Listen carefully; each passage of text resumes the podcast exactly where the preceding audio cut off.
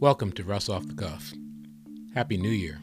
I say that because we haven't had a Russ Off the Cuff episode since the new year came, and there's a reason for that. Been putting in a lot of work to develop content, not only for Russ Off the Cuff, but for Lead Different, which you can find at lead diff dot com, the site where I write about leadership. And I'm going to talk a bit about the leadership topic that is most on my mind right now, which is leadership in times of crises. That'll be sort of the topic for not only the articles that'll be coming out. It's going to be about a five-part series. It's not done. I'm going to talk to you today about the introduction, which will land on Friday, as well as about the research that's behind it. And at the end of the podcast, I want to talk a little bit about uh, leadership with regard to family, because I think that's really important. There's a small possibility, depending on length, that I'll get into the leadership uh, in times of crisis, specifically about family, on a separate uh, podcast. But right now, I'm not sure because, as we always say, this is off the cuff.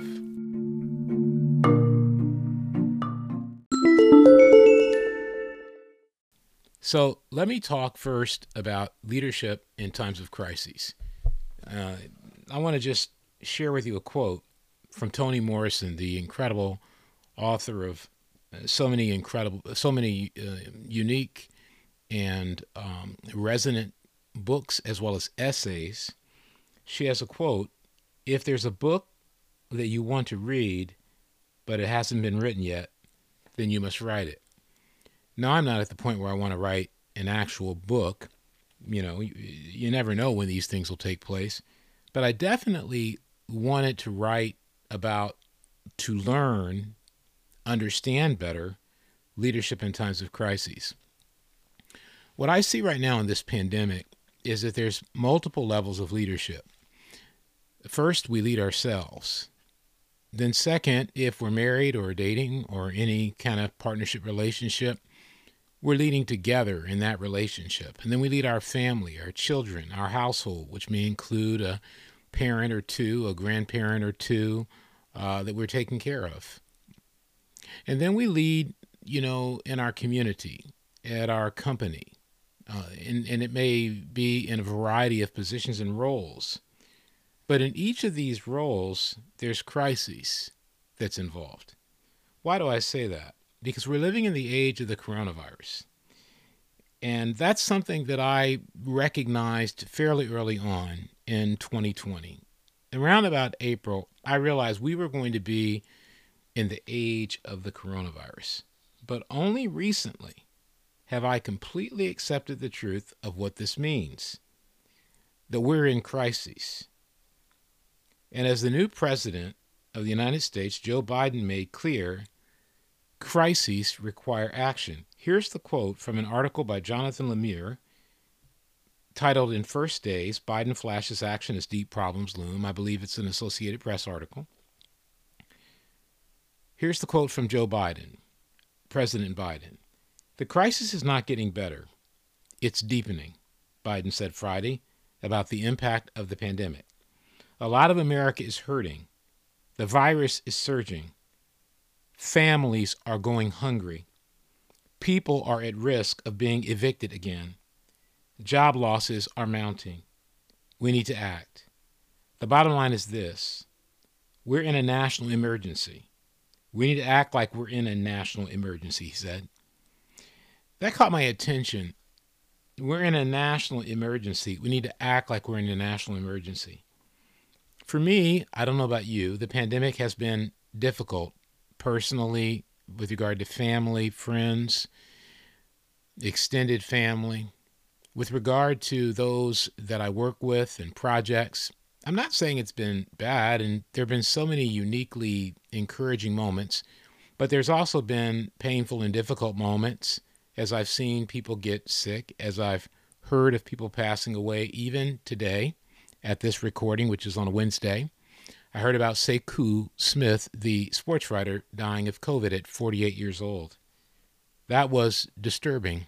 It was a reminder that the disease continues to stay focused whether we're focused or not, whether we're making the environment we're in political or not, whether we are fighting a personal battle with our personal opinion about it or not. And in the middle of all that, I don't even take a side. I'm not trying to even pull up a side on these things. I'm saying that crisis is here. And you may be sitting there and saying, well, I don't even want to think about these things because it's too negative. I totally get it. As I watch the news and read the news uh, on the internet, as I even read books that are now covering the pandemic, it can be discouraging to hear about the vaccines and the fact that they're here, but they're not accessible, to see the long lines or the lack of availabilities, to hear governors sniping against presidents, presidents sniping against governors, senators and congressmen sniping at each other. And all the while, as the president said, we're in a crisis and crises require action. Rather than think about politics, I thought about my own life and about those I lead with and work with, and whether or not we're treating this properly as a time to lead in crises. It's easy to embrace the mindset that comes from our instincts as an evolutionary entity, which is to choose fight or flight. And maybe you've been there. I've been there on the flight. Boy, it would be great to live in a desolate rural area where there are no people, so I don't have to worry about anything. Um, some of us maybe fight, fight politically, fight, uh, take up a cause and say, I'm going to fight on that. I'm going to fight for this, or I'm going to fight for that. And what we don't often recognize is the crisis is making us have a much more extreme sense of fight or flight. And that's the challenge of leading in a time of crisis, I think. There's a cut and run mentality to run away from our relationships and isolate, to run away from our responsibilities. The increase we're hearing of divorce, there's a tendency to choose flight. There's a tendency to fight. There's so much more anger, and I think we can all feel that. And with the tendency to fight or flight, it adds even more pressure to our daily lives, because as we go to work, if we're unhappy with our job, then the pandemic makes that even worse. There's a definition for this called force multiplier. This pandemic crisis is the predominant force at work in our lives. COVID nineteen has become a force multiplier. That's an important term. It's a military term. It's defined by the U S Department of Defense. Force multiplier in the Special Operations Handbook of two thousand seven is defined this way. Force multiplier, quote, a capability that, when added to and employed by a combat force, significantly increases the combat potential of that force and thus enhances the probability of successful, successful mission accomplishment. The force multiplier makes everything much, much, much more potent. Every aspect of our lives has been disrupted by the force multiplying impact of the coronavirus. This isn't going to be discouraging, so you can keep listening. It's going to be very positive. But we need to think about this. Have you been like me, where the negative is multiplied, especially for those less fortunate, turning everyday discouragement into chronically stressful and, in some cases, emotionally devastating events? You wanted something funny happen to me. Not, it wasn't funny at the time. At the beginning of this pandemic, our refrigerator broke, and we were without a refrigerator. And the guys couldn't find the, well, they could find the part. They couldn't get the part because shipping had been changed and they deprioritized parts, mechanical parts to appliances. In the end, I had to get rid of the company that I was using and find another company, and they got the part and we got it fixed. But it was an extraordinarily stressful way to start the pandemic. Why? Because the negative is force multiplied. It becomes much more lethal in the middle of the pandemic. You can imagine.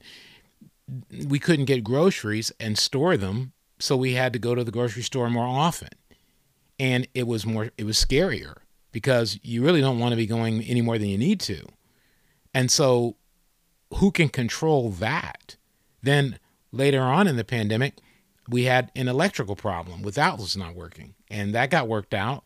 But I didn't want to be getting an electrician. Number one, I didn't have the money. And number two, I didn't want to be around anybody. This was early in the pandemic. And what rings true to me, maybe it rings true to you, is it's like a force multiplier. Normally, if the refrigerator went out, you, you get somebody, they have the part, you get it fixed.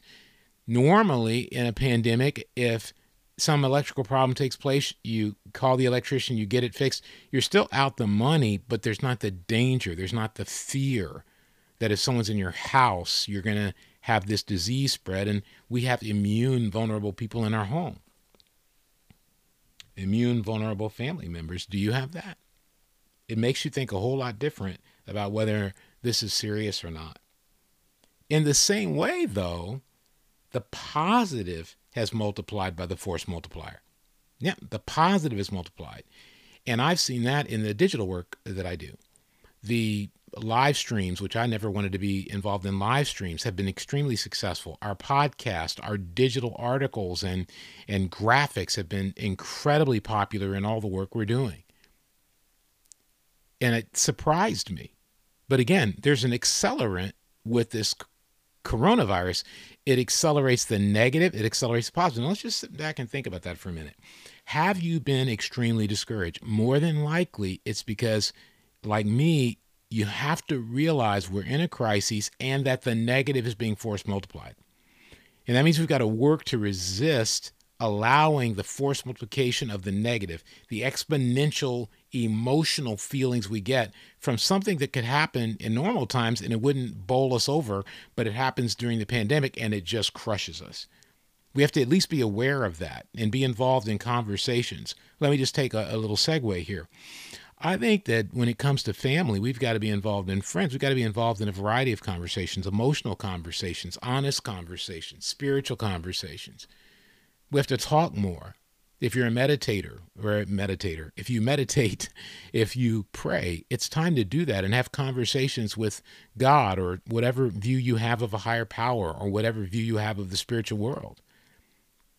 Because the truth of the matter is that we can't handle the extraordinary stress of the pandemic by just grinding it out, because we don't know when it's going to be over and we don't know what is ahead. And one way also to handle it is by realizing that the positive can be multiplied, that there are opportunities which may have been normal before that you would have taken advantage of, that now if you take advantage of them, I call them paradigm shifting transformative moments. Paradigm shifting transformative moments. For instance, Russ Off the Cuff, it's difficult to do a podcast, so I just started putting a few couple of pieces of equipment together and just doing them from my closet. And it's been surprising to me how popular it's been. And it's just me, and normally I feel like I need to be doing this with somebody else, but that's obviously social distancing and everything else is difficult. And I just started doing it, and it's been incredibly encouraging to hear. And I know that some of you have been wondering, where is the next one at? Well, here we go. And this one will probably be, you know, substantial enough that you'll be able to listen to it for a while, hopefully get something out of it, and set you up for what we're going to do in the future. So let's remember this concept. The coronavirus is a false multiplier. It's going to make the negative worse, at least emotionally. It may not be worse realistically. Like, the real truth is having a broken refrigerator was not the worst thing ever happening in my life. But during the pandemic, it took on greater negativity. Do you see what I'm saying? I hope you do. In the same way, all the digital work, it took on greater acceleration and success, and so it was more positive. So it's important that as we go through this pandemic, we see the negative, but we balance it by seeing the positive. And my guess is, for many of us, if you're tempted to do fight or flight, then we're going to be, when we fight, we're going to be more angry, more irritable, more mad, and I've, I've done that, and we're going to end up, you know, just not making it very pleasant. If we if we flight, if we run, we're going to end up damaging relationships. It may feel tempt- tempting to say, "I want to go live on a mountain in a in a in a in a I don't know what do you live on a mountain in? I'm going to live on a mountain in a tent, you know, whatever. Get some hiking or mountain climbing shoes and, and, and start climbing and get up there in one of those little tents in the snow and, and be able to be away from all people and be safe from disease and then freeze to death." But um, we have those feelings, those thoughts. Get that, get that uh, R V. I've been thinking about that. Get that R V and travel across the world, the country, go to Canada, whatever it is. You know, you get these things in your head, but we don't often think when we involve ourselves in flight that we're breaking and tearing apart the fabric of all of our relationships. And in the end, when the pandemic's over, all the people we fought and all the people we ran away from, we will realize at that moment, well, those were the best things in our life. It reminds me of The Family Man. a great Christmas movie with Nicolas Cage and Tia, I forget her last name, but you can look it up. And there's a scene in a restaurant where he's bemoaning the fate of their life, being very middle class in his mind. He had been rich before he was put on this sort of uh, um, reversal to a life that he could have had if he'd married her. And when he's given the family, he's got kids, responsibilities, less money. And he's sitting there at a restaurant talking to her about his regret about the life they have. And he goes, "Do you ever feel that?" And she responds, his wife responds, "Yes, I, I see and think about what might have been. But then I realize when I think about what might have been that all the things I'm most certain of in my life would be gone." I think during the pandemic and the coronavirus period here, if we run and we fight, we may find that all the best things and certain things in our life, our relationships, that we've torn them all apart because we were afraid. That's why leading in a time of crisis is a topic that I want to get into. Let me tell you a little bit more about the topic, okay? What I've been doing is I've been researching and examining this because I have a leadership responsibility in my own life, and I decided, hey, I've got to start understanding and being able to help other people that I know with how do we lead well in a crisis. How do we lead well with the with the exponential growth in stress, with the uncertainty, with the fear, with the anxiety, the damage this has done to people who um, really are are the highest percentage of people in America, which are those who, you know, are struggling to make it in different parts of the country. They're struggling to make it in my own backyard. People who don't have the ability to re- work remotely from home. People who don't have the ability to make orders on Amazon, that have to go to the store or whatever it is, to deliveries, whatever those delivery services are that we can use. Not everybody can do that, and I thought a lot about it. And if you read my article that'll be dropping uh, this Friday, hopefully with this podcast, Leadership in Times of Crises, try to overcome the temptation to be bored with statistics and information like that. I'm not saying you're going to be, but you might be. And look at the pain that's being inflicted on a lot of people. And so I looked at all that, and I looked, reflected on some conversations I've had with people. A lot of people I've had conversations with, they're thinking about a lot of different things right now, ideas, opportunities. Some of them ha- are thinking about the, the, the battles for, you know, things they want to accomplish.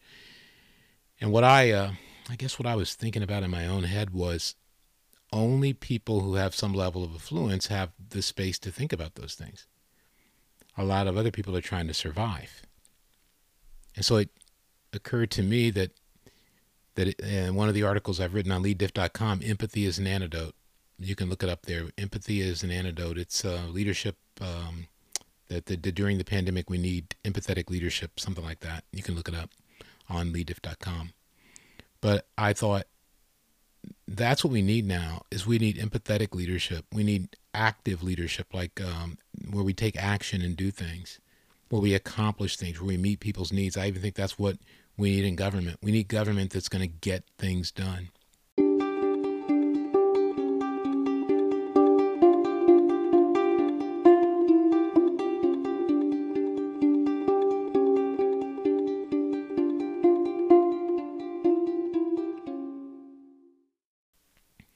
And so I decided to research, and I'm just going to give you an idea of the research I've been doing. One is Frederick Douglass. Incredible. When I was young, I read books about him, but recently I picked up a book by David W. I believe it's Blight, and uh, it's an incredible book. And so I hope to talk about how Frederick Douglass managed crises. He was a slave for a little significant part of his life that became free and became one of the greatest orators and writers this country has ever known. And when you read it and you you you you imagine what he went through, it makes you realize every single human being faces crises, and it's how we handle those crises and how we lead during those crises that determine the good or the bad we do for the people around us. Another great book, Eric Foner, The Fiery Trial, Abraham Lincoln and American Slavery. And I, I started reading these books separate and apart. It wasn't a slavery theme, though that's a reasonably good theme. Then this one's really cool. Uh, I had not heard of this book and didn't know about this book, but it's a book called Lincoln's Battle with God. It it it surprised me. Now, I've, I've got another a couple of books on, on Lincoln. Uh, Wrestling with His Angel by Sidney Blumenthal. It's a three-part book series, and uh, that's the, I think that's the middle one. That's the middle book. But these two make me think about how much of a spiritual struggle it is to handle crises. Um, with Frederick Douglass, how much of a struggle it is to get out of the slave mentality. And that's a mentality where you don't think you're good enough. You don't think your opinion matters. You have difficulty developing the confidence to be able to say, I don't have to be defined by the master. It's really incredible. I'm not sure I'll be able to write that up well enough as I just said it. Then Franklin Roosevelt, The Defining Moment by Jonathan Alter. A fantastic book about how Franklin Roosevelt was able to manage the crises of the Depression and World War Two, but I'm adding that with some other reading I've done in the past about how he was able to deal with polio and help people like him who were facing polio and dealing with the pain and the loss of polio. And that experience, which I'm sure many of us are familiar with, Warm Springs and all he did there, but that experience of crises in his personal life really made him able to handle crises in uh, the, the, the in his leadership. And I think that's a big factor with leadership in crisis. If we don't know how to manage and handle, endure, persevere with crises in our own personal life, it's unlikely we'll handle crises as a leader. Another book by James McGregor Burns, Transforming Leadership. It again talks about the the idea of crises being a transformative thing, both in personal lives and in the lives of of leaders who lead. David J. Garrow, a book called Bearing the Cross about Martin Luther King. Oh my, uh, I, um, I just don't. It I've read I've read it before year like so many years ago, but uh, studying it again and evaluating it again, it became more personal. The, the spiritual struggle of Martin Luther King, I would argue, based on what I'm learning, is the most significant one that allowed him to become the transformative leader and civil rights advocate that he was. Leadership by Doris Kearns Goodwin. She covers a number of leaders in there, one of which is Lyndon Baines Johnson, who she worked for. But it's all about leading in turbulent times. Leadership in Turbulent Times by Doris Kearns Goodwin. Just tremendous. This one by Nancy, um, let me see, I can barely read her name here on my list. Nancy Kaur. I don't think that's it. I'm going to look that up while I'm telling you. The name of the book is Forged in Crisis. Doesn't that sound good? Now, it's not as good as um, some of the others, honestly, but it, it's, a, it's a very... Um, manageable book on leading in crises. So Forged in Crises, The Making of Five Courageous Leaders. It actually covers Frederick Douglass in there and Abraham Lincoln. Her name is Nancy F. Cohn, K O E H N, if you're interested in that book. Now, I found it to be awesome. I'm not, I'm not putting it down, but it's not on the level of the Frederick Douglass book, the Bearing the Cross book. It, it's not on the level of Doris Kearns Goodwin's book or Sidney Blumenthal's Wrestling with His Angel. Then another book that'll probably surprise you that I read, Andrew Roberts' book, Leadership in War, Essential Lessons from Those Who Made History. And then another one I've been researching, The Road to Character, David Brooks. Also M. Scott Peck's The Road Less Traveled. I know I'm going kind of fast, but it's because I don't think you really want to you want to dwell on all those. Then here's one, Spiritual Radical, Abraham Joshua Heschel. And then Eric H. Erickson, you're probably familiar with him on development of uh, the stages of life and, and so forth. But he, he wrote an analysis of, of Martin Luther, young man Luther, and the, um, yeah, the, the, the life development of Luther that made him who he was. Very, very interesting. And again, all of these carry the theme of crises. One of my favorite books, Ron Chernow on Ulysses S. Grant. As you may know if you've read my work, uh, you know that I love Ulysses S. Grant. Then uh, the essential... Uh, the essential works, the essential um, works of uh, Abraham Lincoln, and it it um, the life and writings of Abraham Lincoln from the Modern Library of Classics. That's that's how you can find it. But it It told me things about Lincoln, because I haven't read all of the works by Herndon and other people who knew him. I've only read, like, historical scholars. But when I was able to, to read some of those quotes, it it really caused me to to respect Lincoln more. Leadership on the Line, Ronald A. Heifetz and Marty Linsky. Leadership on the Line. I read that a long time ago, and I'm restudying it again. Again, every one of these books talks about crises and how crises shaped individuals, prepared them for leadership, affected nations, and shaped nations.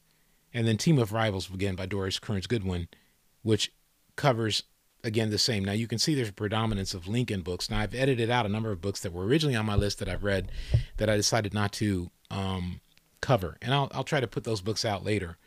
But what I'm saying is all this study and all this examination has convinced me that leading at a time of crises is something that you and I will not be able to do unless we face crises in our own lives, unless we face uh, crises um, in uh, and deal with crises uh, in our own um, family, extended family and friends' lives, and then taking our personal crises, the crises we help our loved ones with, and that all sort of begins to shape our character so that we are able to lead in crises. My conclusion on it has been so far in looking at everything is that those of us who fail in times of crises have already failed in personal crises. And what I mean by failed in personal crises is not, um, I guess I'm trying to say everybody makes mistakes. Everybody, if you would, commits um, sins, is makes mistakes, uh, uh, has has moments and times of, of, of dark uh, tribulation, of loss, of grief,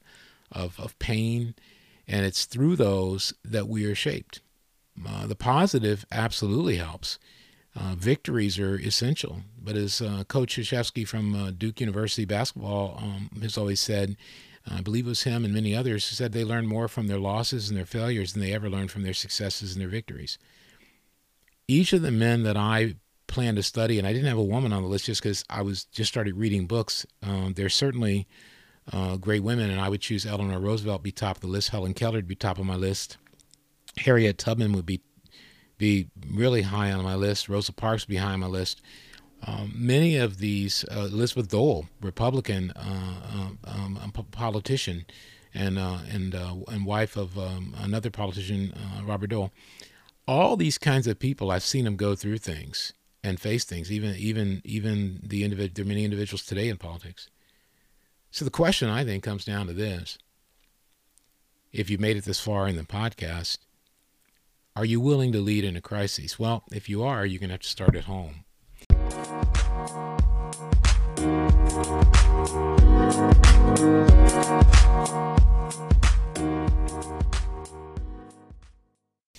And one of the books I look at all the time that I think helps me the most with understanding depth, the depth, the depth with which we have to deal with our spiritual selves, our emotional selves, our mental selves, our physical selves, Um, is the Holy Scriptures, the sacred books, the, the the the philosophical books. And here's some some ideas just for dealing with crises in family. I'm going to whip these out to you. Proverbs eleven twenty-nine. Those who trouble their households will inherit wind, and the fool will be a servant to the wise. This thing basically teaches me one point called, or that I've kind of labeled, a failure to prioritize home will bring trouble on our families. We bring trouble on our families when we end up making our ambitions, our work, our goals more important than our family. If we're going to learn to deal with crises, the first thing we have to do in the middle of a pandemic is say, I'm prioritizing home. If I am not tackling the challenges of the pandemic and other challenges of home, then I'm in fight or flight mode probably. I'm running away from home to take on easier things because I don't want to deal with home. A lot of us as leaders end up deprioritizing home, not because it's hard, but because it's humbling. Number two, in Proverbs fourteen one, every wise woman builds her household, but a foolish woman tears it down with her own hands. And when the Bible uses men, we expect it to apply to everybody. But when it uses women, we tend to say, well, that's for women. So I look at this and I go, well, this applies to anybody. If you're a wise person, you're going to build your household. And what I learned on this point, after the first point, the challenge is to, to, to, to really deal with our failure to prioritize home, to make it the priority. Second, on this scripture about every wise woman builds her household, but a foolish one tears it down with her own hands. Families are the most important thing we can build. Right now, I, I just think if you're listening and you've made it this far, I want you to sit down. I want you to ask the question, is my self-esteem, is my satisfaction, is my sense of pride, is my hope and joy building my family? That I would be willing to subjugate any goal, any accolade, any amount of money, any reward in order to further the cause of my family. Families are the most important thing we can build. That's the point here. And if we don't believe that, then in a time of crisis, we may go out and rescue companies. We may go out and rescue nations. But the devastation we leave behind will be our family. And as the scripture said in Proverbs eleven twenty-nine, we'll inherit wind. We'll be on our deathbed laying there going, why in the world did I make so many other people happy that I didn't even know and made the people I knew best the most unhappy? We don't want to do that. We don't want to be there. Proverbs fifteen twenty-seven, the one who's greedy for gain troubles his household, but whoever hates bribes will live. How about that? That's pretty powerful. You know what that says to me? Motives matter. That's right. The one who is greedy for gain troubles his household, but whoever hates bribes will live. Proverbs fifteen twenty-seven. That's in the N E T translation of the Bible, if you're into translations. On this one, I made a note, the propensity to seek gain over building our family.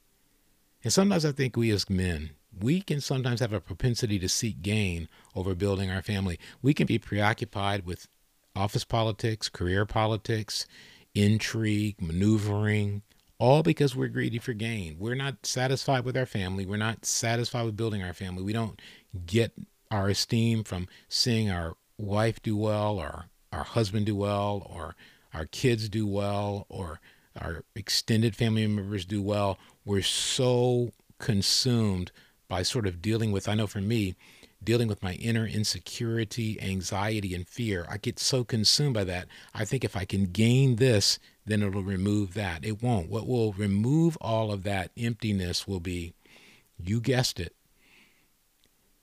prioritizing building our family over gain. Have you been worried about your title at work? Have you been worried about what people say about you, whether you're well respected, whether people appreciate what you've contributed? Been there. And what we're learning from the scriptures, but what I think is a good principle is, if you're truly going to have a life that's worth living, you want to be able to prioritize those who will be around your deathbed over those who will not even know that you're passing. And that starts with building your family. And I would include in family your household, the people that you care for, that maybe not blood family, but they're part of maybe uh, um, just you growing up, they're best friends, they're part of your church, they're part of your club, whatever it is, wherever you put down those deep roots, make sure that you never choose gain over people. And I think that's what that's an important part. All these are important part of leading in a crisis, because what are we talking about here at the end? We're talking about if you don't lead well in a crisis at home, then what does it matter how you lead in a crisis other places?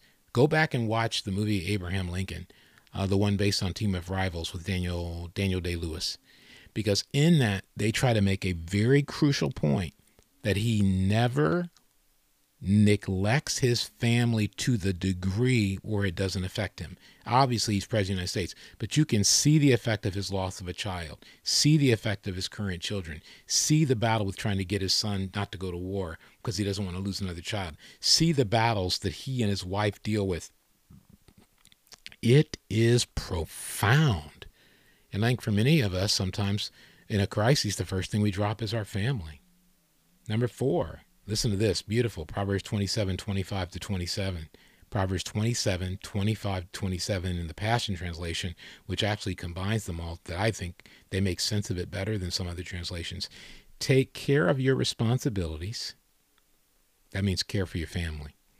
Take care of your responsibilities and be diligent in your business. I like how they separate out your responsibilities from your business, your responsibilities from your livelihood.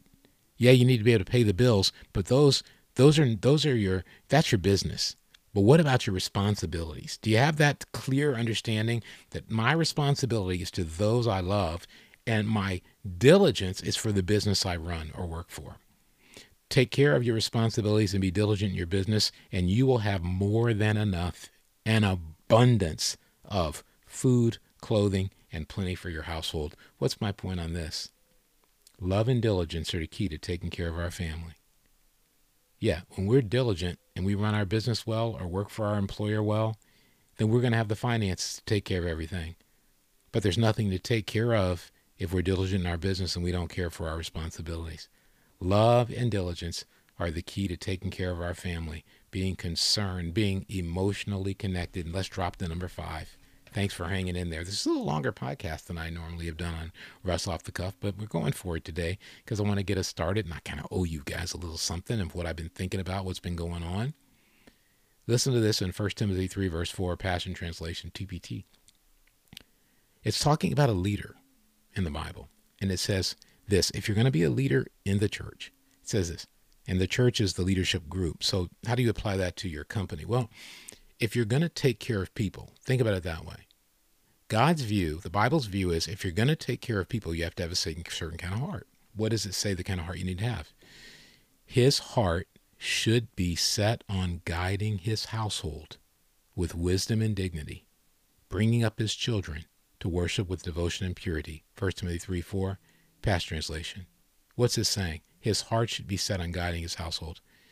If we're not emotionally, spiritually, mentally, and physically connected to our family, then our leadership in a time of crisis will never be authentic.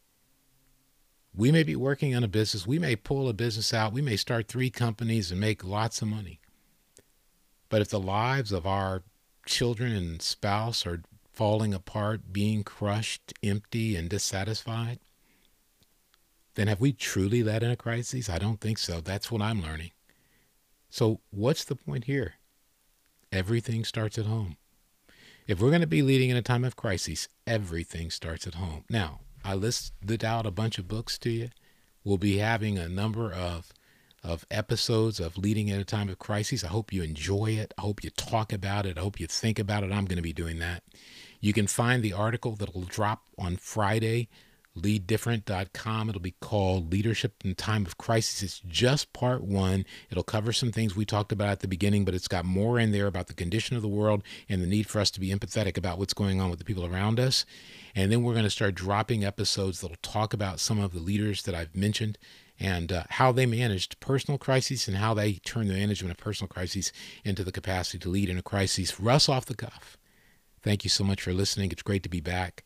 Again, Happy New Year. Stay safe, be patient, believe, and most of all, go ahead, be a leader. The world needs them more than ever.